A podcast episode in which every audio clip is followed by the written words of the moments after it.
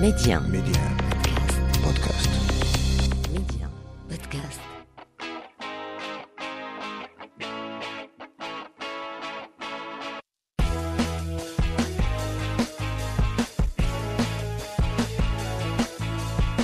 Bonjour à tous. L'intellectuel du 19e siècle, Karl Kraus, avait dit La femme existe pour que l'homme devienne intelligent grâce à elle. Et il a vu juste, puisque la plupart des femmes d'aujourd'hui sont des bâtisseuses, des avant-gardistes. Mais ce qu'elles ont tout en commun, par-dessus tout, c'est la foi en la réussite, malgré le plafond de verre. Vous voulez une preuve concrète? Média 1. Yasmine, femme d'aujourd'hui. Mon invité d'aujourd'hui est une valeur sûre à l'international, une force tranquille. Lorsque j'ai échangé avec elle pour la première fois, j'ai été frappée par son calme et sa voix posée, qui tranche complètement avec toutes ses occupations.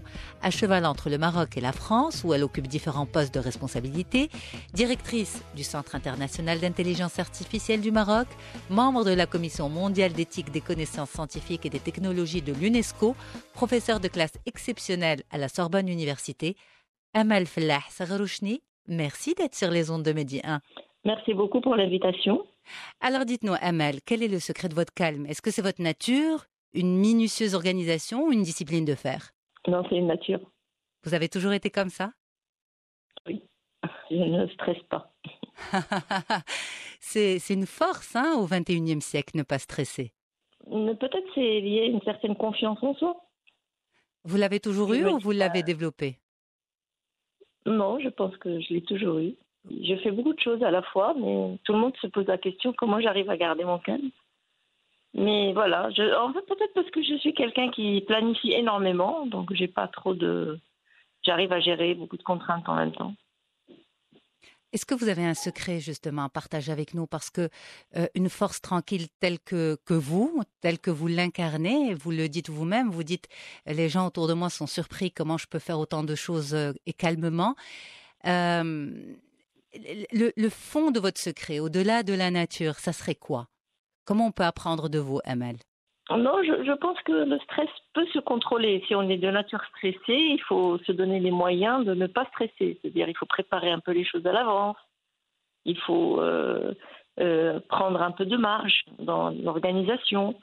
Euh, si on stresse parce qu'on parle, il faut répéter avant. Voilà, il y a, des petites recettes comme ça qu'il faut.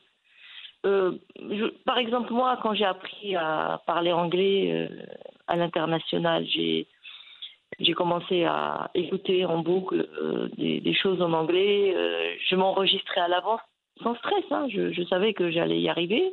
Fallait juste euh, passer le temps qu'il faut pour faire les choses correctement. Donc voilà, il faut avoir confiance en soi et se dire on va y arriver. Et on se donne les moyens d'y arriver. Et ne pas improviser tout à la dernière minute, effectivement, ça engendre du stress. Alors, on, va revenir à, votre euh, parcours professionnel. Euh, vous avez commencé dans les mathématiques pour ensuite arriver à l'intelligence artificielle. Comment? Parce que justement, c'est un domaine de pointe. Euh, et puis, au moment où vous, vous êtes parti en France pour démarrer vos études après le bac, c'était un monde tout à fait nouveau. Oui, en fait, moi, je suis partie en France parce que je voulais faire l'informatique déjà, qui n'existait pas beaucoup, enfin, qui n'existait presque pas au Maroc, à part quelques écoles d'ingénieurs. Euh, et quand je suis partie en France, c'était d'abord pour faire de l'informatique. J'avais commencé un cursus de mathématiques, donc j'ai fait une maîtrise de maths info, euh, mathématiques et informatique. Et j'étais très attirée par, par les maths au départ, par les mathématiques au départ, et puis par l'informatique parce que c'était très concret. Et puis, euh, pendant ma thèse, j'ai découvert l'intelligence artificielle. Euh, donc, j'ai commencé à m'intéresser à l'automatisation de la preuve euh, de théorèmes mathématiques en utilisant des techniques d'intelligence artificielle. Et c'est comme ça que je suis arrivée à l'intelligence artificielle, qui est finalement une science et une technologie très, très proche euh, de l'humain. Et c'est ça qui m'a beaucoup plu dans, dans l'intelligence artificielle. Mm. Donc, euh, ça fait une trentaine d'années. hein. J'ai passé ma thèse il y a une trentaine d'années. Euh, et ça fait une trentaine d'années que je travaille dans le domaine de l'intelligence artificielle. Donc, j'ai travaillé sur différents sujets. J'ai encadré plusieurs doctorants. J'ai à mon actif 33 thèses soutenues sous ma direction, par exemple. J'ai fait beaucoup de projets d'intelligence artificielle. J'ai travaillé avec les grands industriels quand j'étais en France. Euh, j'ai fait de l'intelligence artificielle euh, de pointe, hein, de prospective. Alors vous êtes également directrice du Centre international d'intelligence artificielle du Maroc. quel est le rôle de ce centre? Alors ce centre, on l'a créé euh, cette année.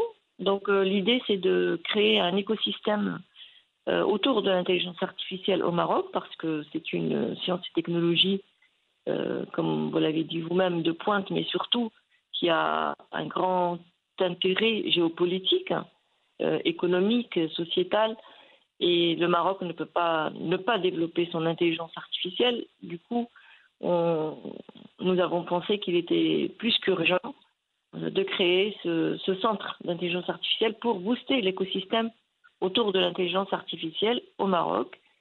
Et notre choix est, bah, en tout cas moi personnellement, j'étais euh, très intéressé par ce centre et nous l'avons créé sur Rabat.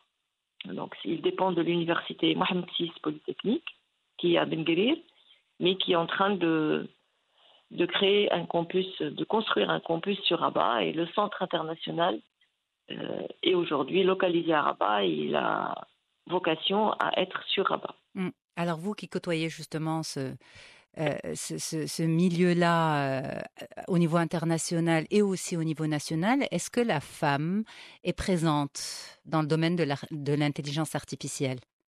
Suffisamment présente plutôt euh, Pour arriver à l'intelligence artificielle, il faut faire des sciences avant. On y arrive essentiellement par les mathématiques, mais on peut aussi arriver à l'intelligence artificielle par les humanités, par la médecine, par d'autres disciplines. Et donc, globalement, la, femme, elle est présente sur les bancs de l'université, on va dire, dans les meilleurs des cas, 25%. Donc plus ça se spécialise, moins il y a de femmes, euh, malheureusement. Euh, donc quand vous arrivez euh, chez les doctorants, par exemple, vous allez passer de 25% à 15%. Et celles qui font vraiment carrière, bah, ça se compte sur les bouts des doigts. Donc il n'y en a pas beaucoup. Euh, on a plus de femmes, par exemple, euh, en médecine, en biologie. C'est pas un cliché, hein, c'est uh-huh. vraiment, euh, c'est une vérité. Il y a eu des statistiques qui ont montré que la femme maghrébine était plus scientifique que les autres femmes, par exemple européennes. Il y a plus, on a plus de filles dans les grandes écoles d'ingénieurs au Maroc, par exemple. Mais ça reste quand même autour de 25%. Hein. On n'est pas 25-30. On n'est pas vraiment beaucoup plus. Euh, il n'y a pas beaucoup plus de femmes qu'ailleurs. Hmm. Alors justement, lorsqu'on entend parler de profils tels que le vôtre, Amal Fallah euh, justement, vous êtes directrice du Centre international d'intelligence artificielle du Maroc, membre de la Commission mondiale d'éthique des connaissances scientifiques et des technologies de l'UNESCO, professeur de classe exceptionnelle à la Sorbonne Université. On dit forcément c'est une femme qui a mis avant tout sa carrière avant toute autre chose et qui forcément n'a pas de vie de famille. Est-ce que c'est vrai ce cliché? Non, pas du tout. Alors là, vraiment pas du tout. Hein, parce que moi, j'ai une vie de famille plus que remplie. Euh, j'ai un mari adorable, j'ai des enfants, euh, j'ai grandi dans une famille peut-être de savoir. Euh, et mon père, là, il nous a toujours incité à être scientifique, à faire des mathématiques, à aller le plus loin possible dans les études. Je suis dans une, fratrie de neuf enfants, peut-être sept sur neuf ont des doctorats. Euh, voilà, donc c'est pas du tout une mise en entre parenthèses de vie. Moi, j'ai eu peut-être la chance aussi d'avoir un environnement familial très propice à l'épanouissement scientifique. Et mon mari, c'est pareil, euh, il est aussi issu d'une famille euh, d'intellectuels. Donc, tout ça a fait que pour nous, c'était très naturel de, de, faire des études très poussées, de continuer, de, de s'entraider. De... On n'a on a pas mis du tout nos, nos, vies de famille entre parenthèses.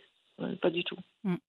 Alors justement, votre journée type, est-ce que Amel a une journée type puisque un, jour vous êtes en France, un jour vous êtes au Maroc. Euh, euh, comment ça se passe votre quotidien? Alors avec le Covid, les, voyages se sont un petit peu réduits, mais pas, on voyage beaucoup moins qu'avant.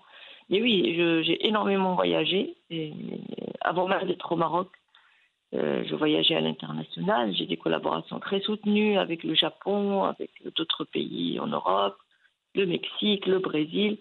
Euh, j'ai énormément voyagé. Donc ma journée type, c'est quoi? C'est euh, quand j'étais en France, bah, c'était diriger mon équipe, m'occuper des affaires du département, faire de la recherche. Mes doctorants, j'ai eu vraiment beaucoup de doctorants et j'ai eu plaisir à encadrer des jeunes. Faire des cours aussi de temps en temps. Je faisais pas énormément de cours, hein. j'avais pas mal de à plusieurs euh, reprises, j'ai eu des délégations CNRS qui ont fait que j'avais pas d'enseignement, mais je continue à faire des enseignements, euh, en particulier au niveau master. Euh, voilà, donc la journée type, c'est ça, c'est quelques réunions, beaucoup de recherches, et puis beaucoup de travail avec des jeunes, je dirais. Après, euh, sur le plan familial, bien sûr, euh, il y a le soir, il y a les enfants, il y a le mari, comme toutes les femmes, je veux dire, il n'y a pas de. Quand je voyageais, mon mari euh, s'occupait de, de mes enfants, de nos enfants. Quand c'est lui qui voyageait, bah, c'était. Mais tout, tout se passe bien quand on travaille en bonne intelligence et quand, quand les deux sont sur la même longueur d'onde. Je peux dire qu'avec mon mari, nous étions toujours en phase sur ces objectifs hein, et, et aussi sur cette euh, vision de la vie. hein. Euh, à titre anecdotique, je vous dirais que mon mari, par exemple, il me disait toujours Je ne veux pas de vacances bêtes. hein. Donc, il partait toujours avec des livres, avec, euh, plein de choses comme ça. Donc, c'est. Voilà, c'est une vision un peu de la vie où le savoir et la connaissance jouent un rôle très important. Alors, vous avez justement eu la chance, et, et- et votre époux aussi a eu la chance, vous avez eu la chance de vous rencontrer, mais en même temps, je pense que c'est un modèle euh, presque de, de perfection, de- d'entente de, couple que vous avez donné à, à- à vos filles. Est-ce que vous pensez que ça sera pas compliqué pour elles? Euh, si, ça peut être compliqué parce que quand on exige des enfants d'être euh, parfois à notre image, Mm. euh, ça peut ne pas coïncider. Euh, bon, il se trouve que dans notre cas, on continue à avoir de la chance. Alhamdulillah. Et alhamdoulilah, ça se passe très bien. Et puis elle aussi, elle baigne dans ce milieu-là. Euh, notre petite, quand elle avait euh, trois ans, elle ramassait tous les magazines qu'elle trouvait, même les magazines, vous savez, de publicité et tout ça. Elle, elle, elle savait pas lire ni écrire, mais elle avait déjà plein de. Et puis elle lit énormément aujourd'hui, donc voilà. C'est. Je pense que on finit par transmettre aux enfants aussi euh, ce qu'on aime et, et quand il y a de l'amour, les enfants finissent aussi par, euh, par bien assimiler ce que, ce que les parents souhaitent. Alors, euh, vous êtes parti en France juste après le bac. Certains parents, aujourd'hui, en 2021, ont peur de laisser leur fille partir à un aussi jeune âge. Vous en pensez quoi, Amel? Je pense que les parents ont raison de ne pas laisser leurs enfants, filles ou garçons, se confronter à la solitude de l'étranger. Maintenant, euh, il n'y a pas, c'est pas blanc ou noir. C'est-à-dire que moi, quand je suis partie, c'était pour rejoindre mon frère. Donc, j'ai habité deux ans avec mon frère, le temps de, bah, de comprendre un peu comment ça marche, euh, d'être rassuré, d'être sécurisé, etc. Euh, donc aujourd'hui, et moi quand je suis partie, on n'avait pas les moyens de communication aujourd'hui, d'aujourd'hui. Mais c'est bien de partir aussi. C'est bien de partir parce que ça, ça donne une ouverture d'esprit. On, accède à, à d'autres euh, milieux, à d'autres manières de faire de l'enseignement et de la recherche. Je pense que ça ne peut être que bénéfique. Alors, on va revenir justement à ce Centre international d'intelligence artificielle du Maroc, dont vous êtes la directrice. Euh, ce centre a besoin de compétences, a besoin de, euh, de, de savoir-faire. Euh, vous recrutez où et comment? Vous soulevez un point très important, c'est la question du vivier.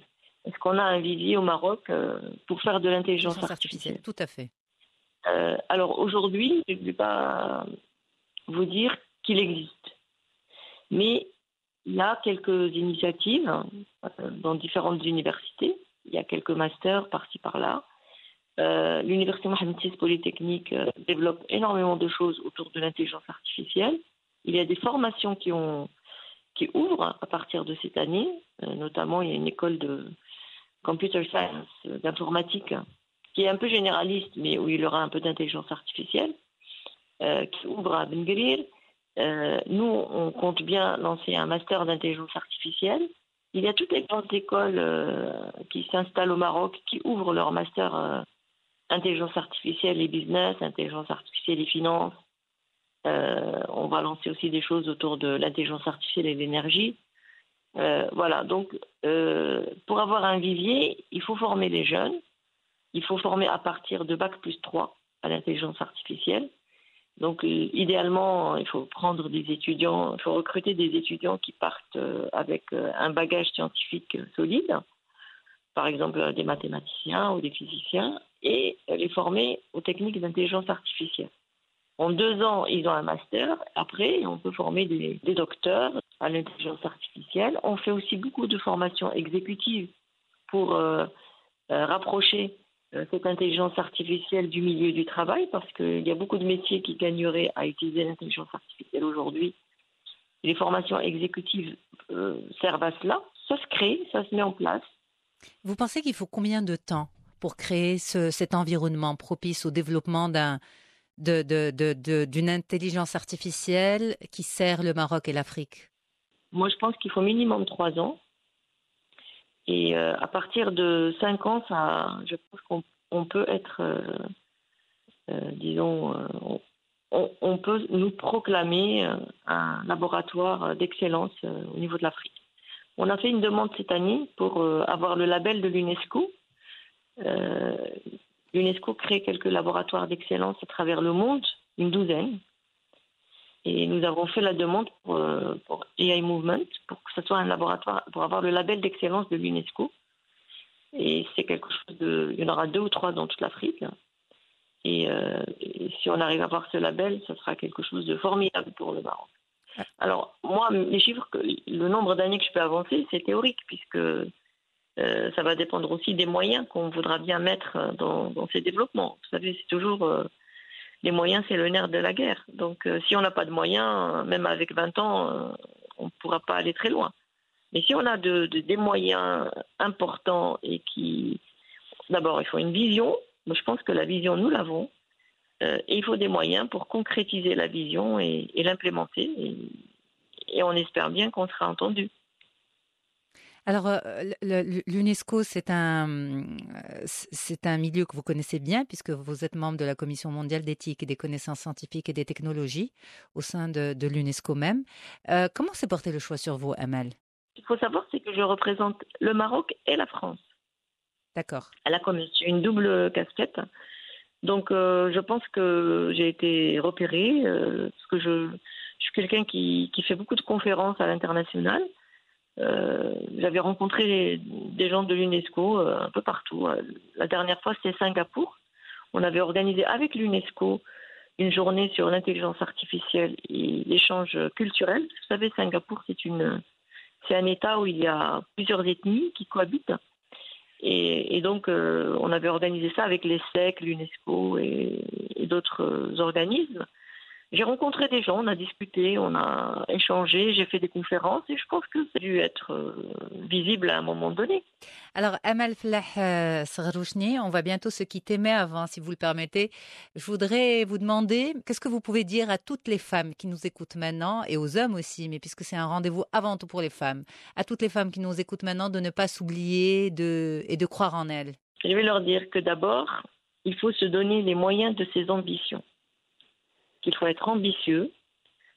Il y a un petit dicton qui dit Un navire au port n'a rien à craindre, mais est-ce la destinée d'un navire? Est-ce que, est que les femmes sont nées pour être cantonnées dans des milieux, pour être confinées pour, euh, Non. Les femmes sont nées pour réaliser de grandes choses. Moi, j'ai fait mes études à l'université Pierre et Marie Curie. J'ai passé mon doctorat avec la photo de, Marie Curie au-dessus du tableau. Et, je pense que c'est ça mon idéal de femme. Euh, il faut toujours avoir cet idéal d'aller le plus loin possible.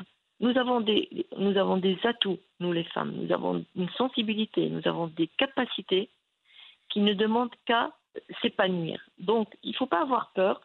Il faut toujours essayer de comprendre ce qu'on manipule, ce qu'on dit, ce qu'on entend, ce qu'on voit, ce qu'on lit.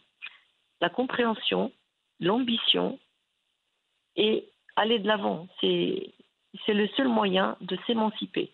Il faut qu'on soit nous-mêmes au bon niveau. On a la responsabilité vers les générations futures, on a la responsabilité vers nos enfants. Et donc, on ne peut pas se permettre de ne pas être à la hauteur.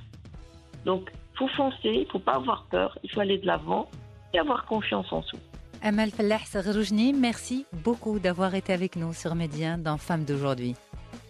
Merci beaucoup pour euh, cette interview et c'est un plaisir. N'hésitez pas à vous abonner à ce podcast pour être au courant des dernières sorties.